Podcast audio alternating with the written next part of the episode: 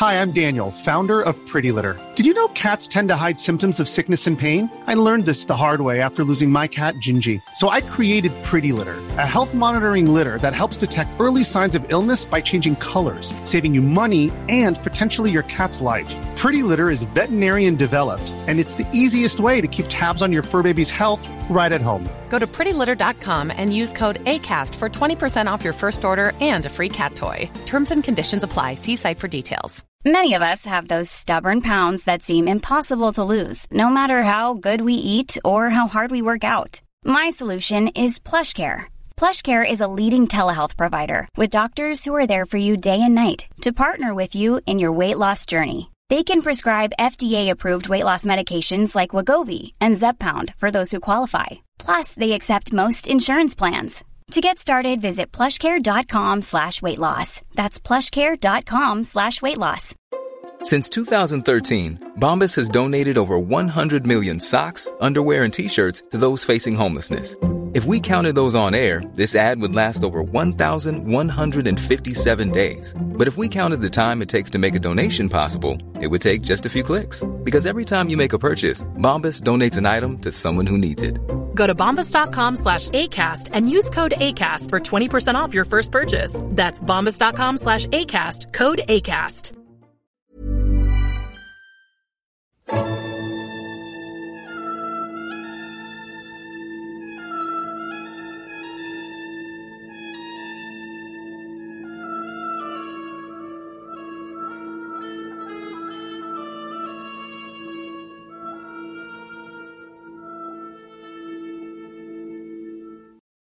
سلام. پادکست بوم قسمت سی و هفتم. اینجا از فلسفه صحبت می‌کنیم. در این قسمت سراغ یک فیلسوف شاخص دیگه از نظام ایدئالیسم آلمانی رفتیم. یعنی شلینگ. شلینگ فیلسوفی بود که خیلی زود تونست نبوغ و استعداد خودش رو به نمایش بگذاره.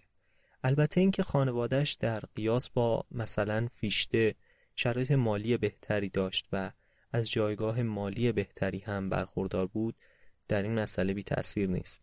پدر او یک کشیش لوتری و استاد دانشگاه در رشته الهیات بود و خود شلینگ هم از سن پانزده سالگی وارد فضای علمی دانشگاه شده بود و در همون سن با بزرگانی مثل هگل و هولدرلین که در اون زمان تقریبا همسن و سال بودن با او و شاید بیش از چند سال از او بزرگتر نبودن رابطه دوستانه برقرار کرد. در سن 18 سالگی اولین مقاله مهمش رو منتشر کرد و در سن 23 سالگی استاد دانشگاه ینا شده بود. موفقیتی که خیلی بزرگ بوده در اون زمان و مورد تایید و ستایش خیلی از بزرگان در عصر و در اون مکان بود. در آغاز هم خیلی تحت تأثیر و حتی پیرو فلسفه فیشته بود. اما بعد از اون در برخی زمینه ها با او اختلاف نظر پیدا کرد. در کل میشه گفت که شلینگ نه تنها مثل خیلی از فیلسوفان عصر خودش یک نظام فلسفی منسجم و محکم رو بنا نکرده بلکه حتی تمام مقالات و نوشته های فلسفیش هم در یک مسیر نیستند و اینها رو میشه ارتباطاتی بینشون برقرار کرد اما نمیشه گفت که جزئی از یک ساختار منظم هستند و جالب این که در سن 35 سالگی دیگه انتشار مقالات و نوشته هاش رو هم متوقف کرد. با وجود اینکه همچنان در زمینه فلسفه فعال بود و تدریس و ارائه مطالبش رو در قالب سخنرانی ادامه می‌داد ولی دیگه علاقه به انتشار مطالب مکتوب نشون نمی‌داد. شاید هم این تأثیر رنجشی بود که از هگل پیدا کرده بود. به واسطه اینکه هگل بعد از اون دوران دوستی که بین شلینگ و هگل در جوانی وجود داشت بعدها میاد و یکی از باورها و نظریات ارائه شده توسط شلینگ رو با لحنی نچندان مناسب مورد نقد قرار میده و این خیلی باعث رنجش خاطر شلینگ میشه. و مدتها کدورت داشته از هگل و سعی می‌کرده برتری و بزرگی هگل در فلسفه آلمان در اون دوره رو به چالش بکشه و باهاش مقابله بکنه. شاگردان بزرگی رو هم داشته تا سنین پیری اما محبوبیتش مثل هگل ادامه دار نمیشه و خیلی از اینها مثل مارکس که قبلا سر کلاساش می نشستن در مقام نقد شلینگ بر ترتیب ما در این قسمت کوتاه می‌خوایم به سراغ یکی از مهمترین اجزاء نظریات شلینگ بریم که بر نهزت رومانتیسم هم تأثیر بسزایی داشته و میشه گفت که یک جزء مهم از رویکرد نظری نهزت رومانتیسم می‌تونه به شمار بره.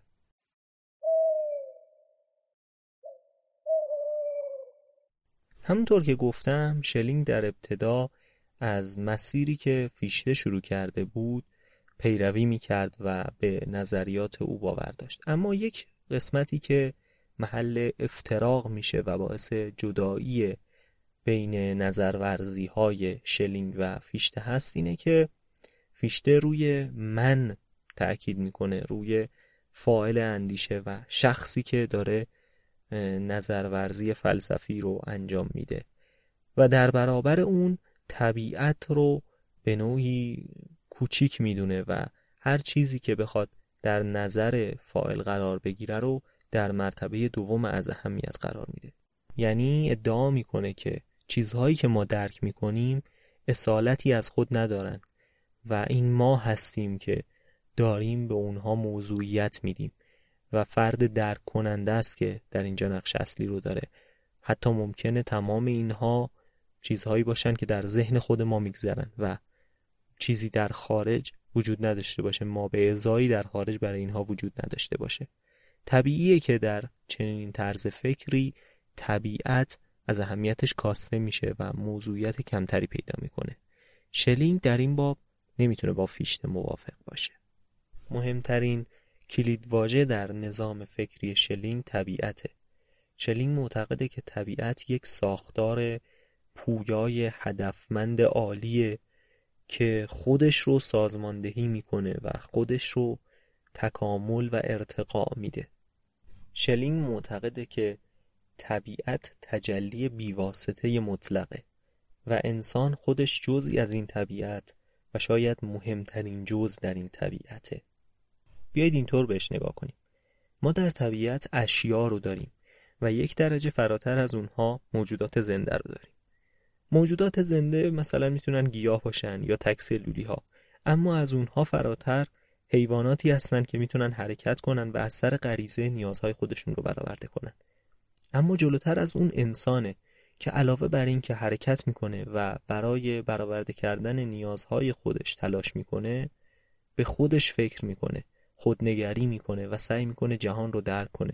و دیدگاه های فلسفی خودش رو گسترش میده. سعی می‌کنه به معرفت برسه و درکی از طبیعت پیدا کنه. یعنی انسان همه اون چیزیه که طبیعت می‌خواسته. طبیعت موجودی رو ساخته که به طبیعت فکر کنه.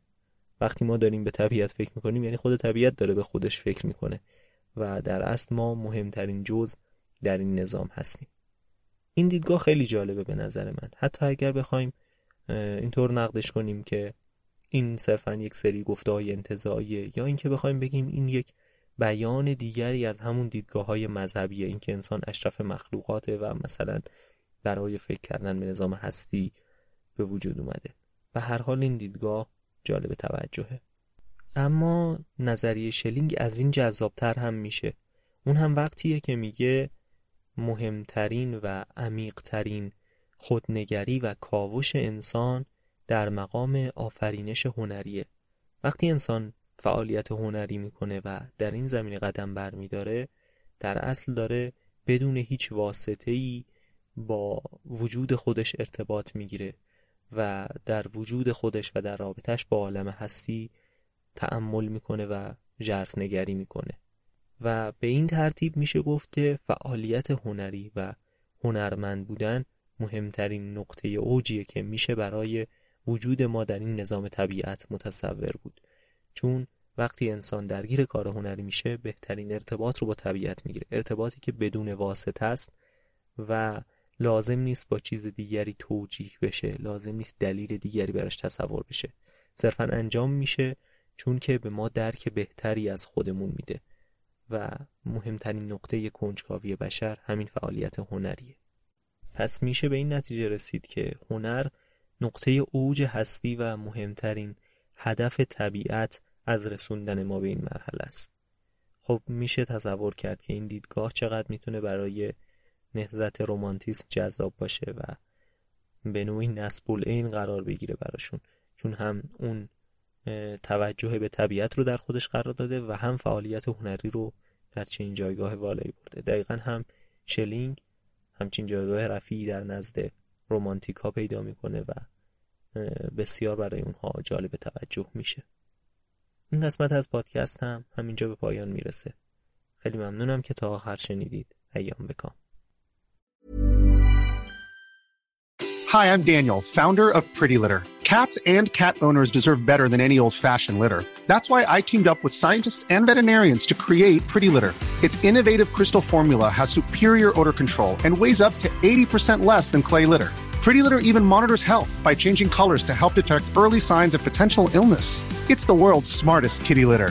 Go to prettylitter.com and use code ACAST for 20% off your first order and a free cat toy. Terms and conditions apply. See site for details.